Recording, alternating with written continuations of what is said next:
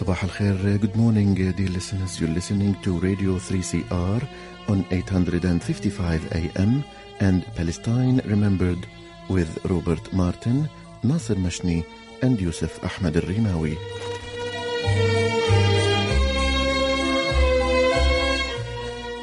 Palestine Remembered is Australia's only English language radio program that is totally dedicated to Palestine. We'd like to welcome those listening on 855 and those that will join us on podcast at 3cr.org.au.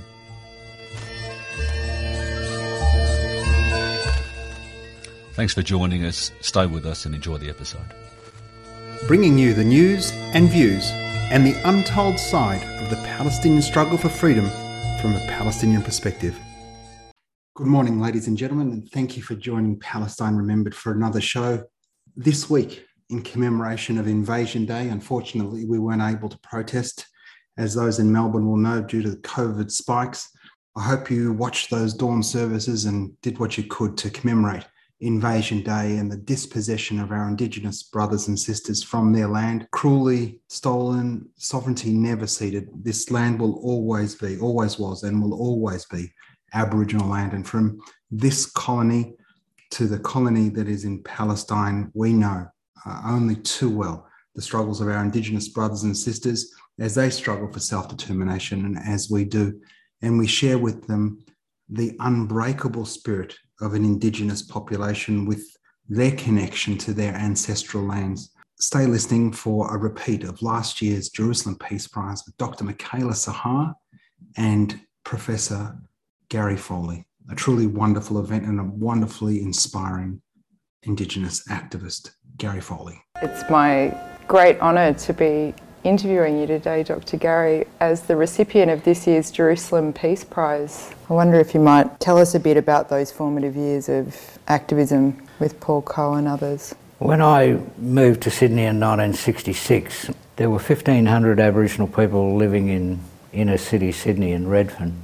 That was the Aboriginal community. After the 1967 referendum, the apartheid system in New South Wales was beginning to, to break down literally tens of thousands of Aboriginal people who'd been incarcerated in, uh, in the reserve system in New South Wales were suddenly abandoned just one day, you know, and um, that led to a mass exodus to, from the rural areas in New South Wales into Sydney, so that when I first moved to Redfern, about 1,500 Aboriginal people, within three years there were 35,000 Aboriginal people.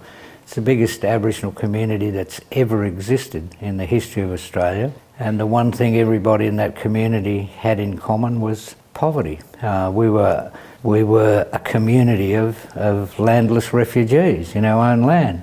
You know, the police harassment and intimidation that was occurring in Redfern was what directly led into uh, my becoming politically involved. I was thrust in it. I I didn't really have much choice, you know. Um, there was a small group of us young people in Redfern who were determined to do something about the blatant police harassment and intimidation that was happening in the community. And uh, we were very young. I mean, I was 17 or 18.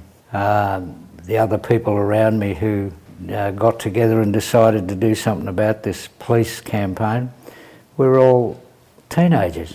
Mm. We set about um, to politically educate ourselves, uh, determined to do something about the police. And so, adopting some ideas that we'd um, picked up from the Black Panther Party in America, we decided we would set up a what we called a pig patrol, like the Black Panthers did. Except that our pig patrol in Sydney would not be one that was walking around with guns, which is what the Panthers did. But we thought that if we could collect enough information on what the police were doing in our community, uh, then we could uh, maybe do something about it. So we, we set up a surveillance operation on the police and we gathered an, an enormous amount of information about what they were doing. We ended up after a few months with a big pile of information but not sure what to do with it.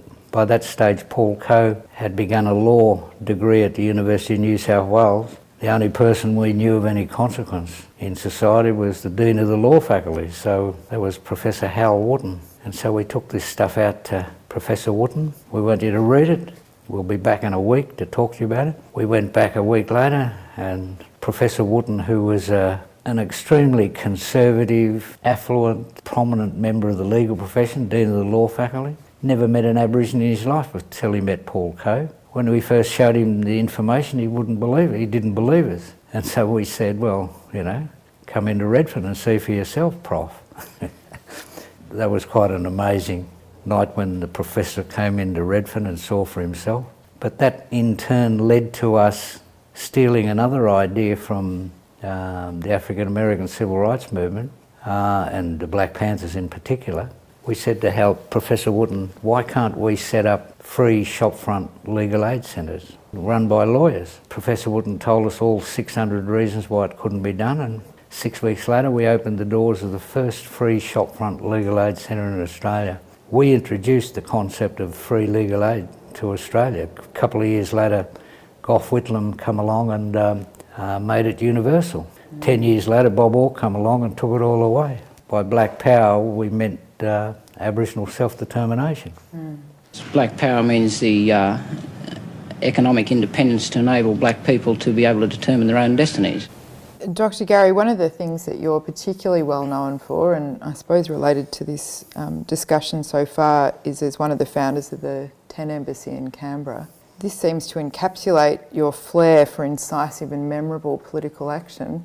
And I wonder if you might tell us a bit about how the embassy was conceived and what its purpose was at the time. The Black Power movement, the land rights movement, the self determination movement, call it whatever you will. Back in 1971, they had created, we had created, enough controversy for the, the McMahon government and the then Prime Minister Billy McMahon to um, become unnerved. And because he was unnerved, he made a fatal political mistake by deciding that he needed to make a grand prime ministerial statement on land rights. To make things worse, he chose to make this statement on the most politically sensitive of all days in the, on the political calendar for Aboriginal people, the 26th of January, mm. Invasion Day.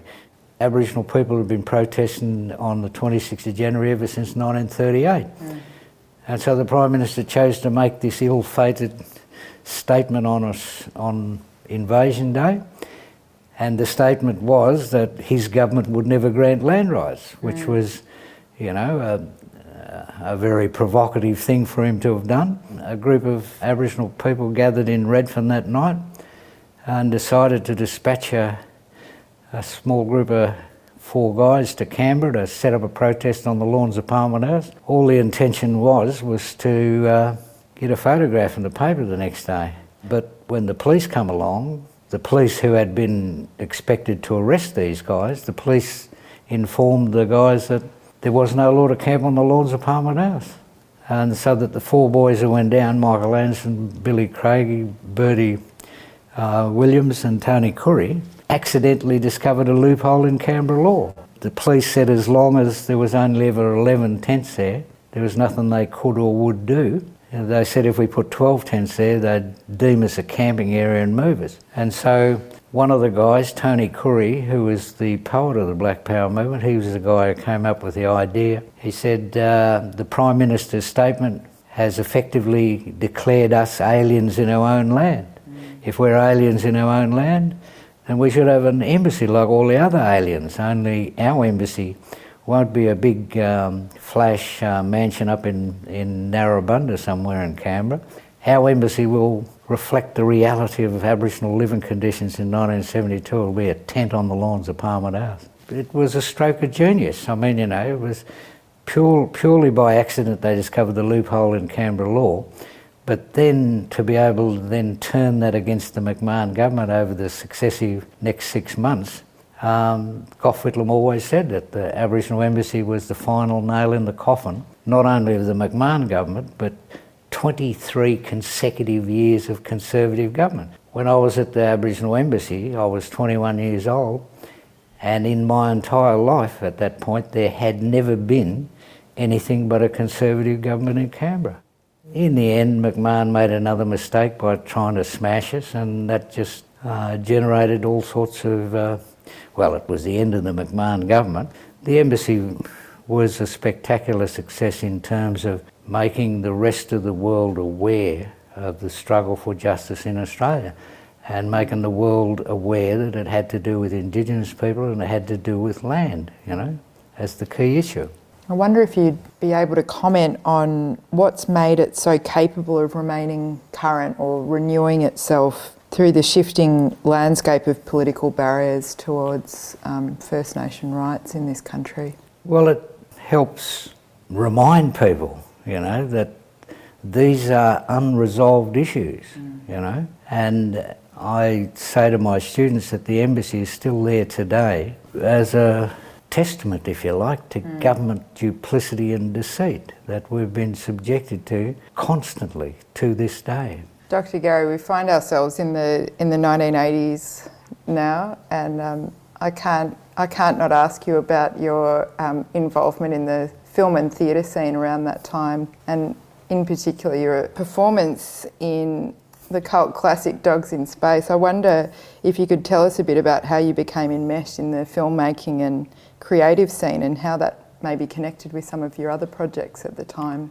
Dogs in Space is late in the piece. I mean, I managed to con my way to the 1978 Cannes Film Festival on the Riviera when I um, was in Phil Noyce's first feature film, Backroad. Whilst I thought it would be fun to go to the Cannes Film Festival, more importantly, what came out of my uh, going to the Cannes Film Festival was that I met and made connections with some some really important German filmmakers, Werner Herzog, Wim Wenders, a woman called um, Nina Gladitz, who made a film called Better Active Today than Radioactive Tomorrow. And Nina Gladitz's uh, partner at the time was the head of the German Greens, which gave us an entry into severely embarrassing uh, the then Prime Minister Malcolm Fraser by setting up a campaign primarily in Germany but also in the rest of Western Europe, an, an awareness raising campaign amongst uh, Europeans to make them more aware of what was going on with us here so that any of the film stuff that I ever did I fell into accidentally, if you like. And it wasn't the primary sort of idea in my mind to become a film star or nothing. It uh, always served the, the further purpose of spreading our message further. And the film with Michael Hutchence, Dogs in Space, um, that in turn led to me being involved in a project called Building Bridges, which was an anti bicentennial mm. music project in 1988, where just about everybody who was anybody in the Australian music industry at the time, donated um, songs to this double album, which raised money for the uh, anti bicentennial movement at the time, and at the same time spread the word uh, further again about um, Aboriginal issues. You know, it was always at the end of the day about achieving a, a political result. You know. Mm. You've led us straight on to the anti-bicentennial work, which I wanted to ask you a little bit about. Was the building bridges one of the highlights of that intervention? I would, argue that the highlight of the bicentennial for us was when you had the biggest ever gathering of Aboriginal people in Australian history. Over a hundred thousand or more people march through the centre of Sydney at the height of the, the great masturbation of the nation that was going on around us, you know. The only weaponry we really had to move Australian governments was the potential we had to embarrass them in the international political arena. And, you know, Australian governments have always, going back to Menzies' time, been um, very sensitive mm. about the image of Australia internationally. And we were, we were perfectly placed to disrupt that for them, you know. So it was, always, it was always fun as well, I suppose. But the bicentennial was a uh, major thing. I think that, um, again, you know, greater numbers of people around the world, increasing numbers, became more aware of what our situation was. And that's all we needed them to do be aware, just to know, you know. Dr. Gary, I'd, I'd like to ask you what it was that brought you to be such a fine supporter of the Palestinian people and how you first became aware of the, the Palestinian struggle. I moved to Melbourne more or less permanently around about end in 1972. I came here to learn from person who became my great mentor, Bruce McGuinness. Bruce McGuinness is a legendary Aboriginal leader from Victoria, my best friend for the last 40 years of his life. Um, but Bruce was at the time a student at Monash Uni, and so I was hanging around with him, learning off him. At least that's what I told him, uh, much to his irritation at times. But one day in 1973, Bruce drove us to Monash Uni. We arrived at the Uni, and earlier in the week, the Yom Kippur War had started. And Monash back then was a hotbed of um, radical Zionist students, which hadn't been an issue I, had, I hadn't really noticed much up until this day. We arrived at university and the Jewish students had set up a, a table in the Students' Union to raise money for the State of Israel.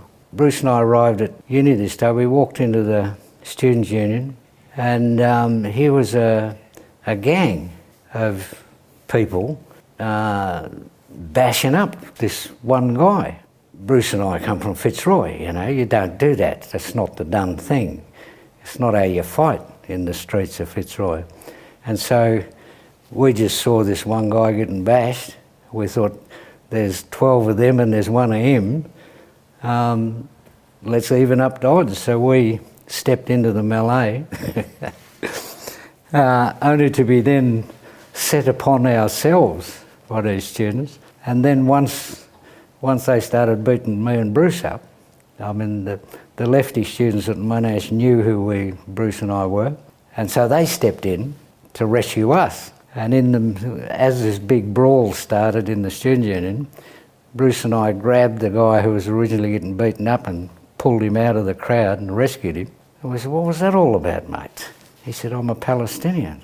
I knew very little about the situation of Palestinians at, at that moment. Muhammad went on to become a really close friend of Bruce and I for the rest, rest of Bruce's life. Muhammad's still a close friend of mine now. But it was Muhammad who began to educate or make Bruce and I aware, and it didn't take much in terms of uh, the, making us aware what the situation of Palestinians was before we sort of, Bruce and I said, well, hang on a sec, that's like us as Bruce and I gained a better understanding and we started talking to some of our political associates, you know, in, that were in the same sort of branch of the Aboriginal movement as us. And Muhammad was the first one to, to begin process of my education and awareness of the situation of Palestinian people. A little while later, we met up with Ali Kazak. But even before Ali came to Australia, I can remember us having meetings with uh, uh, Palestinian people in Lebanese house upstairs in the early 1970s. The more I understand um, to this day about uh, the situation of Palestinian people, I can see the parallels between their experience and ours in terms of in terms of having their homelands occupied and colonised. You know, something I've noticed in the archival um, project that you've been working on for a long time, um, Koori Web and then and then Goori Web, is you're not just documenting the achievements, but there's also a host of clippings that really document the landscape of a sort of um, violent, systemically racist um, history. Um, in, in, in Australia. And one article that jumped out at me from your archives of the Dawn magazine uh, Dr. Gary, was um, entitled A Citizen Must Be Loyal Patriotism Has No Colour Line. And a quote late in the article from someone in the armed services says, There are no Aborigines here, only Australians. I mention this because the question of destruction or preservation of racist material was given enormous attention in 2020 when the Black Lives Matter movement, catalysed by the state killing of Mr. Floyd in mm-hmm. in the US centred the question of what places do these symbols of colonialism have in the 21st century? I think you've been known, Dr. Gary, to advocate for the preservation of these colonial artefacts, and I wonder if you could say a bit about why that is and how it should be done. I've got uh, my students writing essays about what to do with colonial monuments and statues, and I fluctuate. On one hand, uh, I'd like to see them knocked down, but then on the other hand, there's a purpose that they can serve in in terms of being a reminder of what once was. And that doesn't mean we leave Captain Cook in Hyde Park in Sydney. Mm. I mean, take him and stick him in a in a colonial monuments museum, you know, an open park. I'll have the, the stall where we sell the, the balloons with the red paint in them that people can chuck at the statues. It's a tough thing. I mean, I instinctively, as somebody who has defaced Captain Cook in Hyde Park in Sydney probably more times than anyone else in the last 50 years, it gives me a sense of security knowing that he's there to be thrown at. no. as you can see, I'm of two minds. One one mind says melt him down and, and turn him into something useful. Um, another says, uh, well, let's maybe just change the plaque on mm. the base, you know, mm. make it a more appropriate um, um, statement about who he was and what he, you know, what his significance might have been, you know. Dr. Gary, one of the great gifts you've given the Palestinian community in recent years was the inaugural Black Palestinian Solidarity Conference in 2019 that brought together a series of people from the First Nations and Palestinian communities um, from around Australia, artists, scholars, and, and community leaders to further the connections between our, our two communities. As one of the participants, I know that the Palestinians involved in this were found it to be immensely powerful and a deeply humbling experience because while we are a displaced people, we're also painfully aware of how our dispossession contributes to Australian settlerism. How would you like to see our Palestinian community doing better in supporting Australian Indigenous people? And perhaps given your flair for political action, what do you think the logical next steps are in this solidarity work? I think that there's a lot more room for cultural and a range of, you know, not necessarily political exchanges. I think that there's a lot more to be done in making both of our communities more aware of each other's situation. And I've got to say that in terms of the Black Palestine Solidarity Conference, I think it's important to pay tribute to Susanna Henty, who uh, was the co organiser uh, with me of that conference. The number of uh, significant and eminent uh, Indigenous people who attended that conference and who uh, took something away from it in terms of their own personal awareness and knowledge and other things. There's lots more room for us to be mutually supportive of each other because it's not. I mean, I don't see the Palestinian community in in, in Australia as as really in any way contributing to the oppression or dispossession of Aboriginal people here in Australia. You know, uh, I I view the Palestinian community here to be like the community I was in in Redfern in the old days, a commu- you know, a community of landless refugees, uh, denied the opportunity of, um, you know, living a meaningful life in their own mm. homeland and exercising their own self-determination. Mm. And so I'd, I'd argue that there's a lot more that both of our communities can do in, in terms of the developing uh, greater mutual uh, awareness and support of each other. It's pretty clear that both our communities continue in our homelands to be oppressed and denied, you know, denied basic human rights of uh, self-determination, you know, and genuine independence.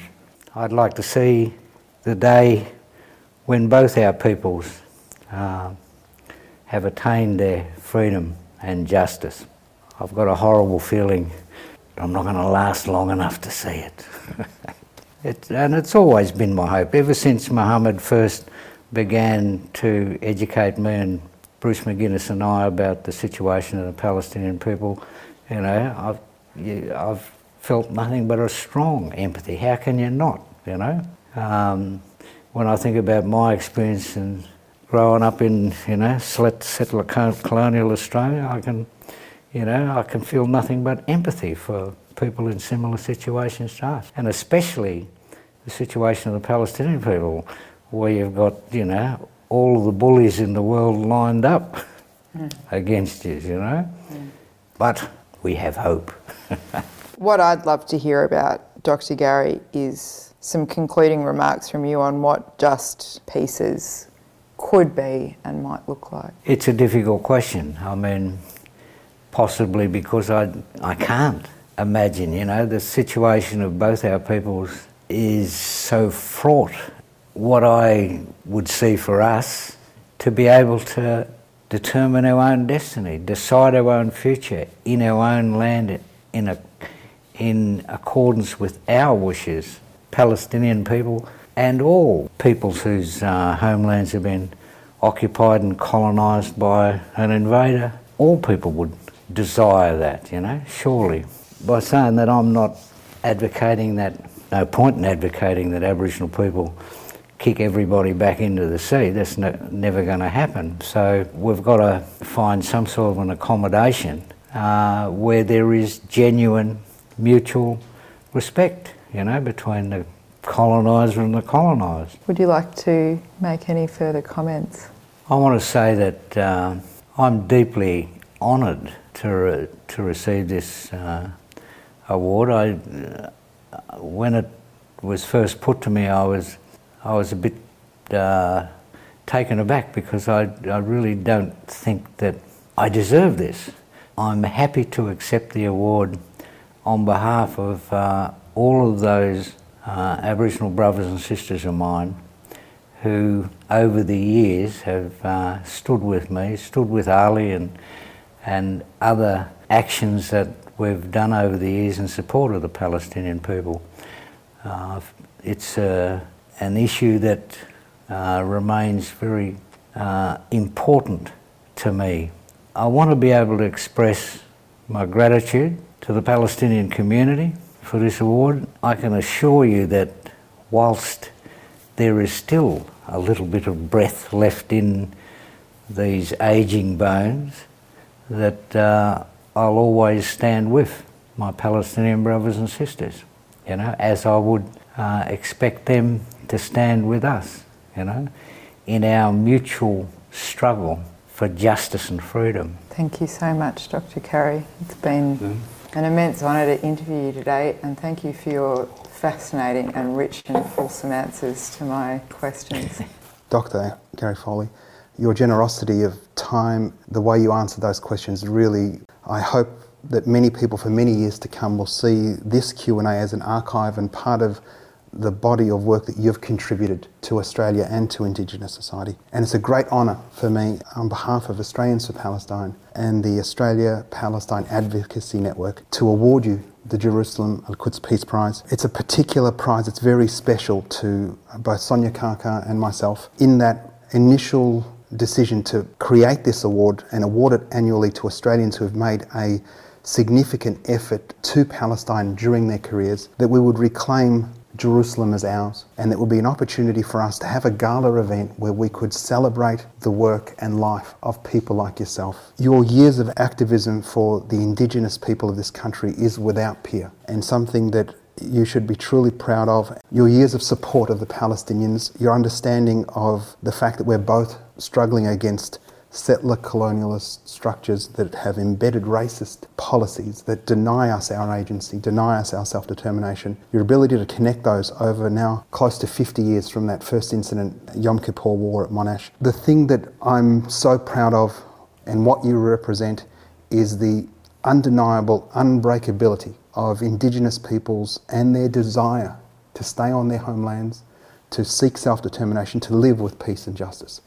And as they've never managed to break you, and they will never manage to break our Indigenous brothers and sisters here, they'll never break the Palestinians either. Congratulations. It is a great honour for me to present this to you, and I look forward to next year being an in person event, and we'll have a new winner. Look forward to you being there and where we can publicly acknowledge you for your work. Congratulations. Good day, mate. Thank you. Thank you. That was Dr. Micaela Sahhar and the 2021 Jerusalem Al Quds Peace Prize winner, Dr. Gary Foley. Be sure to go to the podcast. There'll be a link there so that you can watch the entire event if you did miss it.